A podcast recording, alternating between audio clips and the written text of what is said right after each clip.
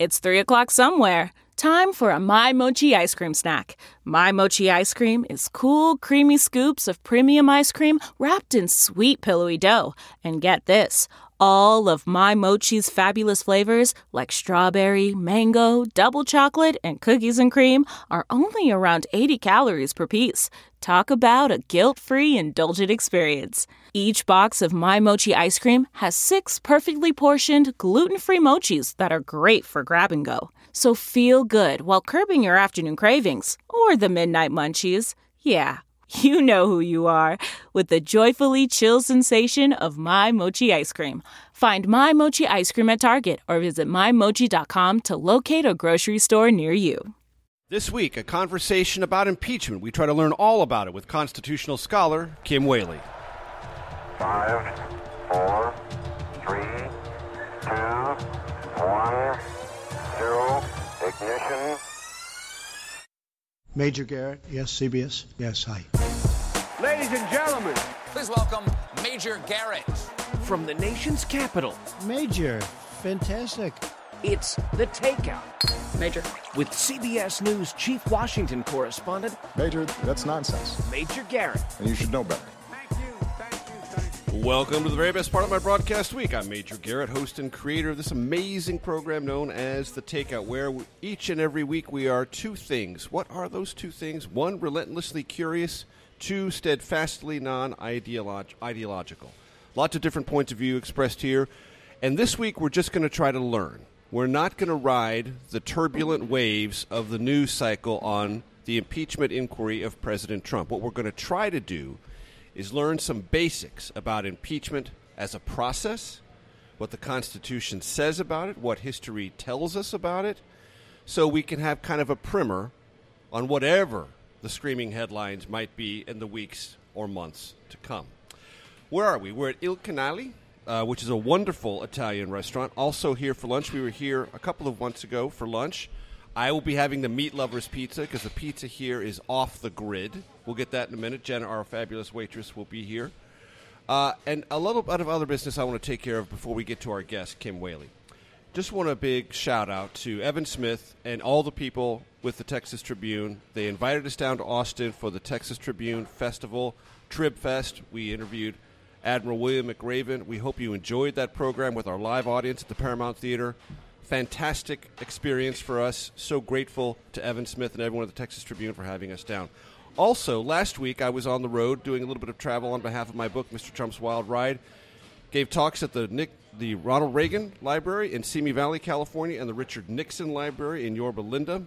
Met fans of the show there, who spontaneously in the Q and A section talked about the takeout. Great to meet those friends of the show. Thanks for listening. We keep doing the show for you, and it was a great pleasure to meet you. So, I've gone on for quite a while. Let's get to the guest, Kim Wehle. Who is Kim? Well, she'll tell you in a minute, but she is a constitutional law expert and professor, a career in law, which I'll let her describe. Kim, it's great to have you. Thanks for being with us. Thanks for having me, Major. Summarize your career briefly for our interested audience. So, I am a law professor for the last 10 years, and I write about the separation of powers. And I wrote a book recently called How to Read the Constitution and Why. So, I'm an educator, but I started out as a clerk for a federal judge. Then I went on uh, to work for Ken Starr on the Whitewater investigation. I worked for a federal agency, the Federal Trade Commission. I was also an assistant U.S. attorney at the uh, DOJ in Washington, D.C and then I went into private practice. So I've done all kinds of things across the law. Excellent. So, uh, and one of the things we're going to do on the show, folks, is we're going to give you a feeling of what impeachment has sounded like in the past the Nixon impeachment and the President Clinton impeachment. Because I want you to understand how differently things sounded then as compared to now. We'll get to those sound bites in a minute. But just as a threshold question, Kim, what is impeachment? What did the founders intend it to be? Impeachment is a means of removing the president and his appointed officers. It's not just the president of the United States, um, but the vice president can be impeached. Cabinet officers can be impeached. Federal With- judges can be Federal impeached? judges can be impeached. Uh, it's to remove people from office without a lot of drama, without a coup, without something that is severely traumatic on the country. The idea is, and the standard is, uh, high crimes, misdemeanor, bribery, treason. If in that instance there's a political judgment that this person is not adhering to the principles behind the Constitution, then maybe he or she needs to find another job. We're not talking about putting someone in jail. Um, we're talking about essentially firing them. Firing them because their conduct in office is injurious to public trust in the carrying out of those duties, essentially. Essentially, yeah. And the framers thought of this as a remedy for what? Or to protect against what? Well, to protect against someone who's in a position to abuse the massive power of the office. Now, remember, uh, the framers were in the wake of the American Revolution, and the revolutionaries fought against King George III, a monarch who had the power, for example, to come into people's homes and issue what are called on, on what are called general warrants. We are just curious about what you have in your house, and of course now we have the Fourth Amendment that protects against that kind of fishing expedition. But essentially, the Constitution itself is about limiting the government's power against we the people, against regular people. It doesn't really protect people in office. The notion is the framers understood uh, power is it's human nature to amass it, to entrench it, and to abuse it. And so the fir- Constitution uh, includes the impeachment clause to ensure we have an accountable presidency that answers to the people and not to his or her self interests. You mentioned treason, bribery, high crimes, and misdemeanor. The first two pretty self explanatory. Bribery, that's easy to wrap your head around. Treason, that's easy to wrap your head around. Is high crimes and misdemeanors? Now, high crimes and misdemeanors is. It, it, we do have the term misdemeanor, of course, in criminal law, but the framers did not have in mind exclusively that we're talking about a crime. And this is what's different from, say, the Mueller investigation and talking about indictments. The, the standard for impeachment is lower the, the standard and also even the burden of proof, what we call the burden of proof at trial for a, uh, a criminal investigation, would be beyond a reasonable doubt. You have to be almost 100% sure that this occurred. For impeachment, the Senate acts like the trial. The individual senators can apply a lower standard, something like preponderance of the evidence. And it might be appropriate because, again, we're not talking about putting someone in jail or executing them.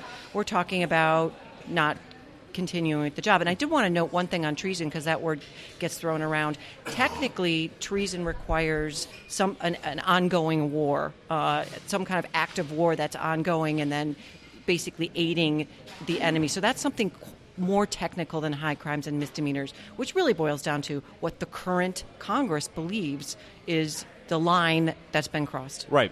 Uh, if you look it up, folks, you just type in on your Google machine Gerald Ford impeachment, you'll come across a quote attributed to Gerald Ford, not when he was president or vice president, but when he was a member of the House of Representatives, saying, as such, impeachment is whatever a majority of the House of Representatives decides it is. An That- impeachable offense is. That's absolutely true. And, and one of the questions here, we hear a lot about things going to the courts for resolution. I assume we'll talk a little bit about Yes. that. Um, but it's possible, it's conceivable, a court would say impeachment is so political, it's so about the elected representatives that the courts aren't even going to get involved. That's called the political question doctrine. But that's the nature of this. This is really about Congress acting on behalf of the American populace to ensure that their elected officials are functioning for them and not for their own self interest. I want to play some sound because I promised the audience this. This is from December 12th, 1998, the well of the House of Representatives, then House Minority Leader Richard Gephardt. I ask the majority one last time to reconsider what you are doing. We are deeply offended by the unfairness of this process. You are asking us to consider the most important act the Constitution calls on us to do. We are considering overturning the free choice and vote of over almost 50 million Americans. Later in that speech, Dick Gephardt called this a radical maneuver. Is there something radical about impeachment? The House essentially interposing itself between the will of the people expressed in the last election and the president sitting in office. Well, it's not meant to be used itself as a political lever uh, to kick around the, the, the, whatever party happens to have in the, in the White House. It requires a very high standard. That is, two thirds of the Senate have to vote to actually convict, and that's never and remove happened. from office, and right. remove from off- from office. That's that's the outcome. So radical. Uh, it's not radical to the extent to which we're hearing that it's somehow itself unconstitutional. But, of- No, it's of in the course, it's in the Constitution. Constitution. But it is a rare, rare. Uh, ri- Sort of event. It's not meant to be used regularly um, for the reasons I think. Although, for reasons. those of us of a certain age, meaning me, born 1962, I'm now about to live through the third impeachment saga of my life. Uh, to say it's rare is true, but it's becoming less rare. We'll continue that end of the conversation when we come back for segment two with Kim Wehle. I'm Major Garrett. This is The Takeout.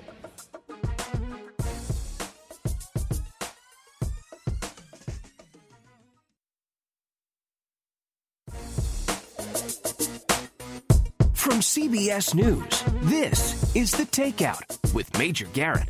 The resolution authorizes and directs the Committee on the Judiciary, acting as a whole or by subcommittee, established or designated for this purpose, to investigate fully and completely whether sufficient grounds exist for the House to exercise its constitutional power to impeach Richard M. Nixon, President of the United States of America. That voice is Peter Rodino. He was at the time the chairman of the House Judiciary Committee. What he was describing, that soundbite from January 31st, 1974, was a vote in the House of Representatives to authorize an impeachment inquiry. If you've been following the news lately, there's been quite a dust up in here in Washington about whether or not that is required, and the fact that this House of Representatives, under the leadership of Speaker Nancy Pelosi, hasn't taken such a vote. Kim Wehle is our special guest, constitutional law expert. The Constitution doesn't require it, the rules of the House don't require it, but precedent says it's been done before. Ought it be done now? That is to say, a vote from the House to say we're starting this process. From a legal standpoint, no. I think uh, Nancy Pelosi is correct that that they can set their rules under the Constitution for how the impeachment process works. Uh, I do think there's some legal benefit if this does go to court. That is the question of whether the White House needs to comply with congressional subpoenas. I think the answer to that is yes, but I do believe there's case law that would suggest that if she holds the vote, there, the Congress's argument will be a bit stronger, but it's Be- not required. Because you will have the institutional voice of the entire House Authorizing. the process. Authorizing, I think, is the terminology. And again, this is what we call dicta. It's not a holding, it's not a requirement, but it could be something that a court pays attention to. Jenna is here. Hello. How are you? Uh, I'm, I'm very easy on this. The Meat Lovers Pizza, please. Thank you. I will do a salad with salmon, please. I want to play another soundbite for you, again from that era. Um, people may or may not remember the Nixon impeachment inquiry uh, actually began in the Senate, uh, and then it was formalized because the House has to go first if there's a full impeachment process. And I want to play for you again. This is sound of an impeachment of a different era. This is Sam Ervin, who was the chairman of the Select Watergate Committee, Democrat from North Carolina, July 13th, 1973. The committee feels that your position, as stated in the letter, measured against the committee's responsibility to ascertain the facts related to the matter set out in Senate Resolution 60, present the, the very grave possibility of a fundamental constitutional confrontation between the Congress and the presidency. We wish to avoid that if possible. Consequently, we request an opportunity for representatives of this committee and its staff to meet with you and your staff to try to find ways to avoid such a confrontation. We request an opportunity to meet with you and your staff to avoid such a confrontation. Why, why is that important? Because this is the way it can happen. Congress and the executive branch can at least try to hash some of these things out. And that seems to be not the course of action going on currently. Kim, your thoughts? Well, that was a different era, I think, in lots of uh, ways with respect to the Congress. More collaboration, more across the aisle, more committee work. Um, we're in an extremely divided uh, world right now with this Congress where substantive legislation a, on a good day isn't coming through. And uh, any kind of conflict in our lives works better if we're willing to compromise. And unfortunately, that is something that is arguably broken in the Congress, and we're seeing it right now where it's uh, from the Republican standpoint, from the White House, um, it's brass knuckle tactics across the board, and the Democrats aren't reaching out either to try to figure out a way um, to do this in a bipartisan way. And you can hear in Sam Ervin's words and voice the sense that this is a big task they're about to undertake and that they want to at least appear, and by word and deed did appear, to be trying to be less confrontational than more confrontational, at least up front. Does that matter in a any light? Does that matter legally at all, or is that just a political thing? I think it's a political thing, but we saw this. Uh, recently with the Kavanaugh confirmation hearings as well, where people got very, very upset in American electorate because they felt that their voices, those on the, uh, the sort of more progressive side, were shut out of the process by virtue of how um, the Senate actually conducted the process. You know, not not turning over all the documents, doing a sort of truncated FBI investigation, and what hurts there is buy-in to the legitimacy of the Congress, and in that instance, the legitimacy of the Supreme Court. And we all know with any institution, with your kids' baseball team, you want to believe that it's fairly run. If it, you feel like it's fairly run, you the outcome, whether if your kid's team doesn't win, you, you go home, you have your pizza, and you go home. You don't get outraged and upset. So, uh, along the lines of fulfilling my promise to give you lots of sound and texture from impeachments past, I want to run Ellie. Uh, do this for me. Run seven and eight in a row. The first voice you will hear is Henry Hyde, who at the time was the chairman of the House Judiciary Committee, Republican from Illinois. Then the next voice you will hear, then White House Press Secretary Mike McCurry. This is in the heat of the impeachment battle over Bill Clinton's fate. I want to bring this matter to closure as soon as possible. The timetable I've proposed today is the most expeditious schedule we can follow. I urge everyone to be patient, allow our system of law to work. On the face of it, Chairman Hyde looked every bit uh, the reasonable gentleman that he is. And I think the American people will hold him accountable to that very important standard he set today to be fair and to be bipartisan, if not nonpartisan, and to conduct uh, these proceedings uh, under the rule of law. Uh, frankly, uh, those who have watched these proceedings and we who have watched these proceedings do have some concerns. So, audience, I think I don't need to tell you that there is a moderateness, at least in the inflection of the voices you just heard. The matters uh, as grave as they can be, the constitutional questions just as important, and yet the tone and the deportment is in open contrast to what we what we see today. And Kim, you were part of the Ken Starr process. What are your memories of that time and that this clash? So at that time, when we were inside the investigation, every day there would be a Xeroxed sort of memo of what we called the clips. So the primary um, news outlets would be the, the, top articles would be photocopied and circulated to the lawyers. That was in a pre-internet, pre-social media, pre-tweets, pre 24 hour news cycle. Uh, so there was more containment and more careful messaging to the American public, and that I think there was, and also probably a little less um, benefit from sort of giving sound bites that seem really tough. I'm not really sure how to reconcile that. I think historians are going to have to think long and hard about how uh, the digital world has changed our constitutional structure. Uh, but it, it, certainly was. There was fights between the White House and the White House and uh, Ken Starr's office, uh, but it it, it, was under the radar to a large degree, uh, and we didn't have the, the eyes on us 24 7 and the whole you know online environment. Right, and I don't want to pretend, ladies and gentlemen, that this was just one gentle game of patty cake. It wasn't. These were high stakes battles. There were intense personalities, fights over the law, fights over process, fights over access to information, testimony, etc., both in the Clinton and Nixon impeachments. I don't want to pretend otherwise. But I do think the way this sounds matters, and the way we hear it matters, and the way the because that is in part how the country digests this. Yeah, and I, I mean, you- the the letter that came out recently out of the White House counsel's office suggesting that you know the impeachment process itself, in some way, the way it's being conducted, is unconstitutional. And there are a lot of legal problems, for example, with that letter. And I remember being inside Ken Starr's office, and most federal government lawyers, including inside that office, would really think about the long term implications.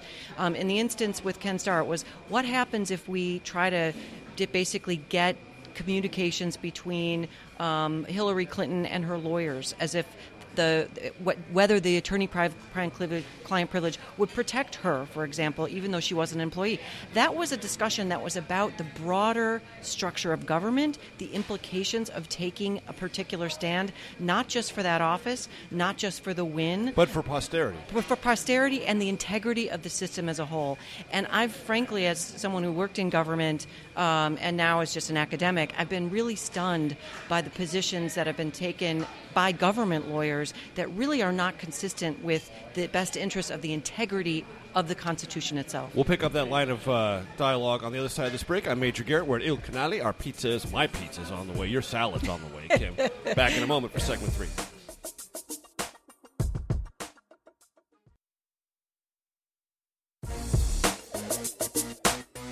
From CBS News, this is The Takeout with Major Garrett. Again, this episode is devoted to learning about impeachment, not riding the tidal wave of headlines that will come crashing over my head and yours in the next couple of weeks or days, or maybe if I check my iPhone the last hour.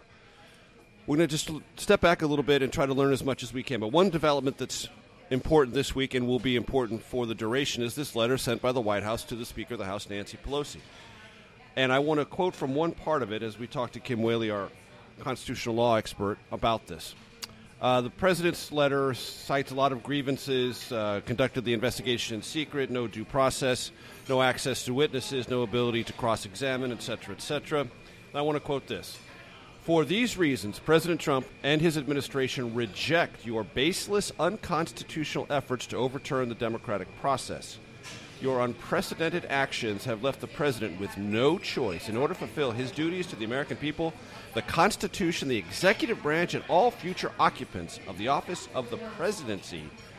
President Trump and his administration cannot participate in your partisan and unconstitutional inquiry under these circumstances. Is that a legally defensible position? I don't think it is actually, because right now we've got Congress investigating uh, what happened with the Ukraine July 25th call and, and surrounding circumstances. And one of the underlying questions is what happened to congressionally approved military aid? Sure, Congress and- has a relevant role to play in finding this out. Absolutely, and and the framers were really worried about foreign interference in American electoral politics, and a lot of people in this country care a lot about protecting our borders from immigration. Uh, this is protecting the sanctity of our electoral process from f- outside influence, and so both because of the financial piece, the four hundred million dollars that was withheld um, from the Ukrainians for a reason that Mitch McConnell didn't wasn't aware of. Senate He said- he Majority Leader, right. Yes, Senate Majority Leader, but also because this really does go, strike at the heart of democracy itself. That is, we. I, I, for myself, I want to know when I go to the polls that my vote is my vote, and that I'm and my my fellow Americans are making a decision to, um, with respect to how our government's going to go. Not some foreign leader that doesn't have my interest and the interests of Americans at heart. That's squarely historically within uh, the. the boundaries of the Constitution and the congressional impeachment prerogative. So I think that's overstate a vast overstatement. Does it trouble you at all, Kim Wehle, that so far the House, uh, the way it's organized this, is not allowing what was allowed during the Clinton impeachment process and the Nixon impeachment process? Counsel for the president, access to exculpatory evidence, cross examination, and full participation in the process. Well, in you know, I I'm not a legal historian, but the, both of those impeachments were slightly different. In that, for Nixon, there was not a trial. Um, for for Clinton, we had the Whitewater investigation, where the Congress was handed a, a very hefty manual, Yes. and also the grand jury materials were turned over. So Congress was kind of ahead of the game. Here, uh, Congress is not. They're they're sort of doing the spade work as a threshold matter. And as you indicated, a lot of times this stuff in Ken Starr's office, for example, example, was resolved with amongst the branches. So, Right. so there was a subpoena to Bill Clinton for the, from the grand jury. He uh, originally was going to fight the subpoena. Then there was an agreement. He he did testify before Right. the grand jury. He didn't say no way, make me, I refuse, go to court. Bill But- Clinton, as his defenders will say if they were standing right here, provided blood evidence Yeah. So so this to was, confirm the DNA of the underlying question about his relationship with Monica Lewinsky. Which it's hard to conceive of as a regular person of something more viol- violative Right. of your personal self than your own blood, um, which is a, a, criminal concept. And I know they talk about due process in there too, which is really problematic. Um, on both sides, it would be ideal and optimal if um, if there were some sort of collaboration around this. But my guess is the, the Democrats want to make sure that they can get to get the evidence they need um, and they're they're wary of they're wary of sort of doing any kinds of deals. I'm not sure that's the best course. That's a political judgment. Uh, again, because I want people to understand what these things can sound like and how they sound currently. Uh, Ellie, play 10 first. That's President of the United States, Donald Trump, in the Roosevelt Room uh, this week, October 7th. And then after that, we're going to play Bill Clinton, number 13, Ellie. That's October 8th, 1998. Well, first of all, the impeachment uh, inquiry is a scam. The conversation that I had with the Ukrainian president Zelensky was a very good. Com- it was a very cordial, very good conversation. The mistake they made, the opponents, the opposition, the Democrats, the radical left, deep state, whatever you want to call them, they came out with a whistleblower report before they saw the conversation. Had they waited one day, Nancy Pelosi wouldn't have made a fool out of herself, and she would have been able to say what I said. Because when she saw it, she said, This is not what the whistleblower said. I will do what I can to help to ensure this is constitutional, fair, and timely. Uh, ultimately, it is in the hands of the Congress. I don't think it's appropriate to comment further today. Personally, I'm I am fine. I have I have surrendered this. This is beyond my control.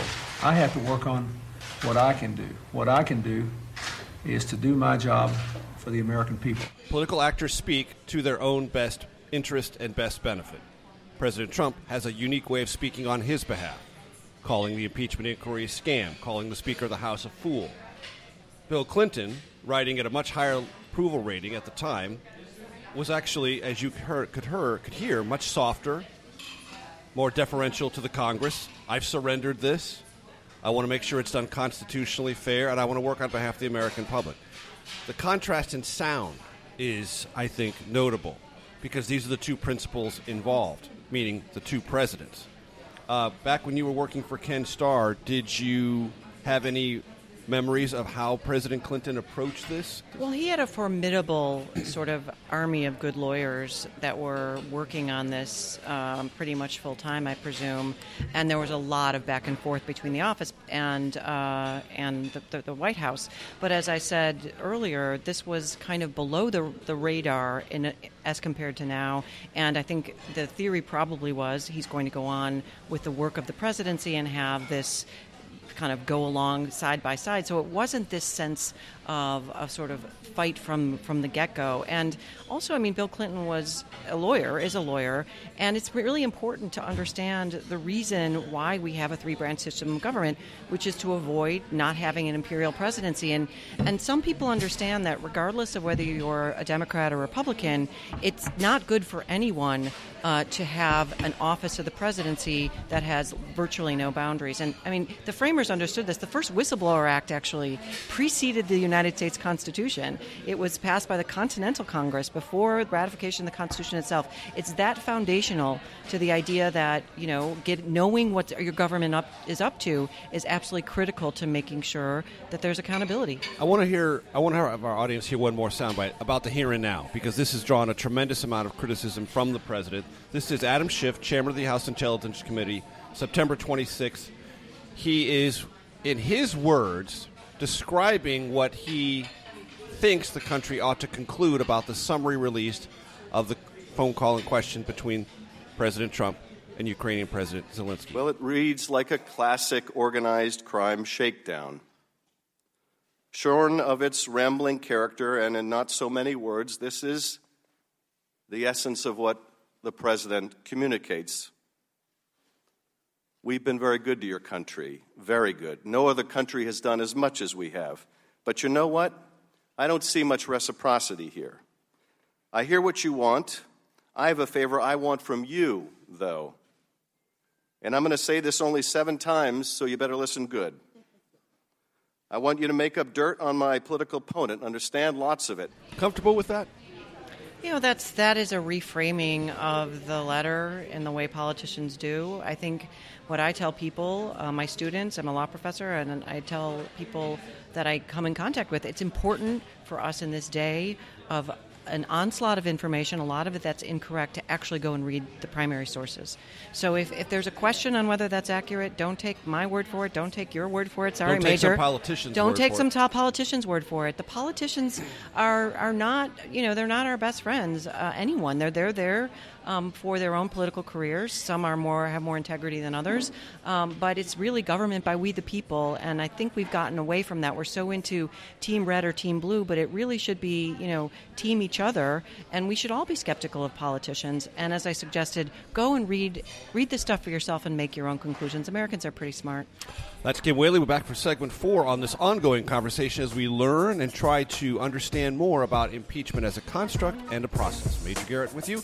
Back in a moment.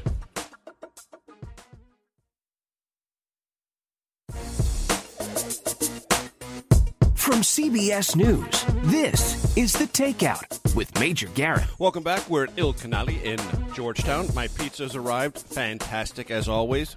Kim Wehle's beautiful salad with grilled salmon, I'm sure is excellent. Uh, it looks incredibly healthy. Uh, It's perfect. 700 times more healthy than my platter of meat lovers pizza. So I don't want to leave uh, our dear audience with the impression that I am uh, full of uh, Google-eyed uh, nostalgia for the impeachment eras of Nixon or Clinton, and suggesting that they were not full of some strong personalities and some loud argumentative moments. They were. Let's play one. Ehrlichman, I asked you a wait, question. let the Uh, man Mr. Wilson, finish his answer, Mr. Wilson, please. please. Mr. Wilson, Excuse me, Mr. Chairman. may- As I understood it, when the gavel uh, was used just then, Mr. Ehrlichman was in the middle of an answer. I, I don't think it's unfair No, it to, let, to let the witness... Excuse me, Mr. Dash, may I finish? To let the witness answer the question, and then if it's inappropriate or unresponsive, to resolve the matter well, then. Mr. Thompson, I don't want to get in a debate with you, but so far we've not had answers. We've had speeches, and Well, I that's want your, an con- that's your conclusion, Mr. Dash, and we're not here for your conclusion. Well, we're I here to, an to listen to the witness. I want an answer, and I don't want counsel to interfere with the answer. Wait a minute, I think the chap can straighten up all of this controversy. All right. I mentioned a moment ago that Sam Ervin's voice could be calming, and in the case, clearly humorous. Let me identify who the, who you also you heard from there. So, when you heard one senator jump in, that was an actor, Fred Dalton Thompson, who became a senator. He was on the Watergate committee. Sam Dash, Mr. Dash, was the lead attorney for Sam Ervin's majority Democratic side. They were talking to John Ehrlichman, then a White House aide. And I just want to remind ourselves, as I remind me, yes, people yelled about this. It was a big deal. People yelled about the Clinton impeachment. People are yelling now. I don't want to suggest that they didn't then, and only now are we yelling. It's just that the magnitude and the frequency of our yelling now seems to be of a different character and a different volume. Kim Wehle is our special guest, constitutional law expert. Uh, and also, let's just talk a little bit because she had so much in person legal experience with it. The Clinton matters were described by the defenders of Bill Clinton as a private matter that Congress was over obsessed with, meaning an affair with a White House intern that grew out of a long running and never ending investigation into a land deal otherwise known as Whitewater. And yet, Chairman Henry Hyde the Judiciary Committee said they were public acts. There was obstruction of justice because the president did not tell the truth under oath, which every American is required to do, and there were attempts to get witnesses to do the same, and that wasn't, in fact a cover up. Yeah, I, certainly there were both for Nixon and for Clinton issues with witness tampering, at least in the articles of impeachment, obstruction of justice. Those are very, very serious issues, and people need to understand why they're serious. We can't have a criminal justice system that functions in a fair way if people are allowed to bully and distort the evidence and get what they want by virtue of strong arming and bribes and things like that. That's why we have obstruction of justice, and we just had this conversation recently in connection with the Mueller report. The difference, however, um, Nixon and the, our current situation with Mr. Trump involve interference in the core electoral process. What appears to be with Trump um, is sort of using the office of the presidency for his own personal gain in the next election, taking the power of his office, withholding potentially $400 million in aid, um, to basically strong arm for his, in his favor, in his personal favor. So I think there is a, a difference um, of degree probably between Clinton and how it started. That is, he, he lied in a deposition, a civil deposition. I'm not. That's absolutely not okay. And the way he uh, things went down with Miss Lewinsky was not okay. Of course, that was all abhorrent behavior. But I'll tell you from practice that that's not something that doesn't happen every day in the in the private world. Not everyone, only one person on the planet can actually abuse their power of office um, to gain an advantage in an election. And when the president says, "I was merely trying to have a candid conversation about ferreting out corruption," is that a defense? Well, defense, that's a question. Uh, you know, in, in, the legal context, we're not talking about a crime, but it seems like we have, um, well, as I tell my students, there's something called circumstantial evidence. I know it rained because the, the ground is wet. And then there's direct evidence. I see it raining, right? And some people believe circumstantial evidence is less persuasive than direct evidence, but both are admissible in court. Here we actually have the, a, the summary of the president saying, "Do me a favor, though." Um, most lawyers in the criminal context or civil context would consider that really, really damaging evidence. If you were a part of this uh, from a legal perspective and wanted to know everything about this, would you accept the summary released by the White House, or would you demand the tape itself if there if it existed? There's many more things than the summary of the White House that I would demand, but absolutely there are ellipses in that summary. Um, the White House volunteered that summary. That's quite unusual in, in any legal process. Usually you have to ask for it, sometimes demand it with the power of the court behind them. Before the whistleblower complaint came out, here we have the summary, and then everything came came about the summary. That's a little self-serving. As a lawyer, I'd be concerned about that. And I think as as is happening, everything in the whistleblower complaint, everyone who was involved, Rudy Giuliani, the the Attorney General of the United States, um, Pompeo, all of these people op- optimally would be taught, would be spoken to. One of the themes that emerged during the Clinton process was Democrats said, "Look, do we really have to impeach the president for this? Can't we just censure him?" Tell my audience what that is. Well, censure is sort of, I think, the proverbial slap on the wrist. That's not in the Constitution either. Um, I do think, from a constitutional perspective, it's important to have boundaries and to enforce them, even if you don't pull the nuclear level, which would be impeachment. So we know this from personal experience. If there's a red light or there's a, a red light camera and you run it and you don't get you don't get a ticket, then you got away with it. It's the same thing for the president's office, or even if you know you can park in a, in a no parking zone, but you never get a ticket, you could park there for a year. You're violating the law every day. So, for purposes of the institution of the presidency, there has to be consequences, or we don't have rules anymore. And so, I do think a censure goes in that direction. Doing nothing is deeply troubling as a matter of constitutional structure. The president says the House of Representatives under the leadership of Speaker Pelosi hand out subpoenas like they're cookies. The White House has now made it clear until such time as there is a vote, it will not comply. Does this mean we're going straight to federal courts to adjudicate this? Typically, that is absolutely where it would go.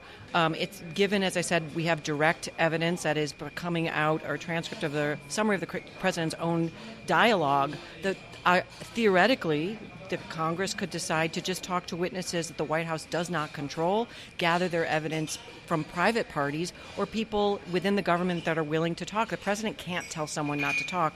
That's they make a personal judgment not to. But certainly in this moment, saying impeachment's unconstitutional, we are, you know, across the board not going to answer any inquiry because it's an illegitimate inquiry. That the only way to get around that is to go to a court, have a court say, you know what, it's legitimate, it's in the Constitution. Then we'd have a court order. Then the question really becomes, do they comply with the court order? If we were in a world where court orders were not complied with, not just congressional subpoenas, but court orders were not complied with by a coordinate branch of government, that would be extraordinarily problematic. And that is where we will leave it. Kim Wehle, thanks so much for having us, for, for being with us and giving us your expertise on all, as many issues as we could touch upon.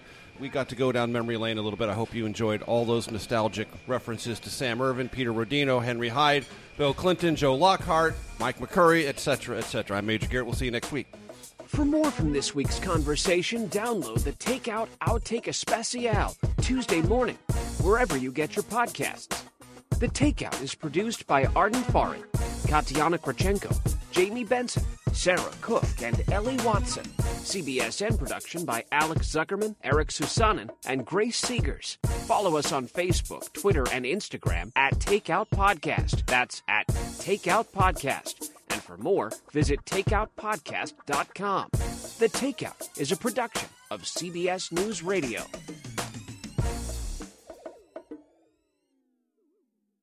If you like the takeout, you can listen early and ad-free right now by joining Wondery Plus in the Wondery app or on Apple Podcasts.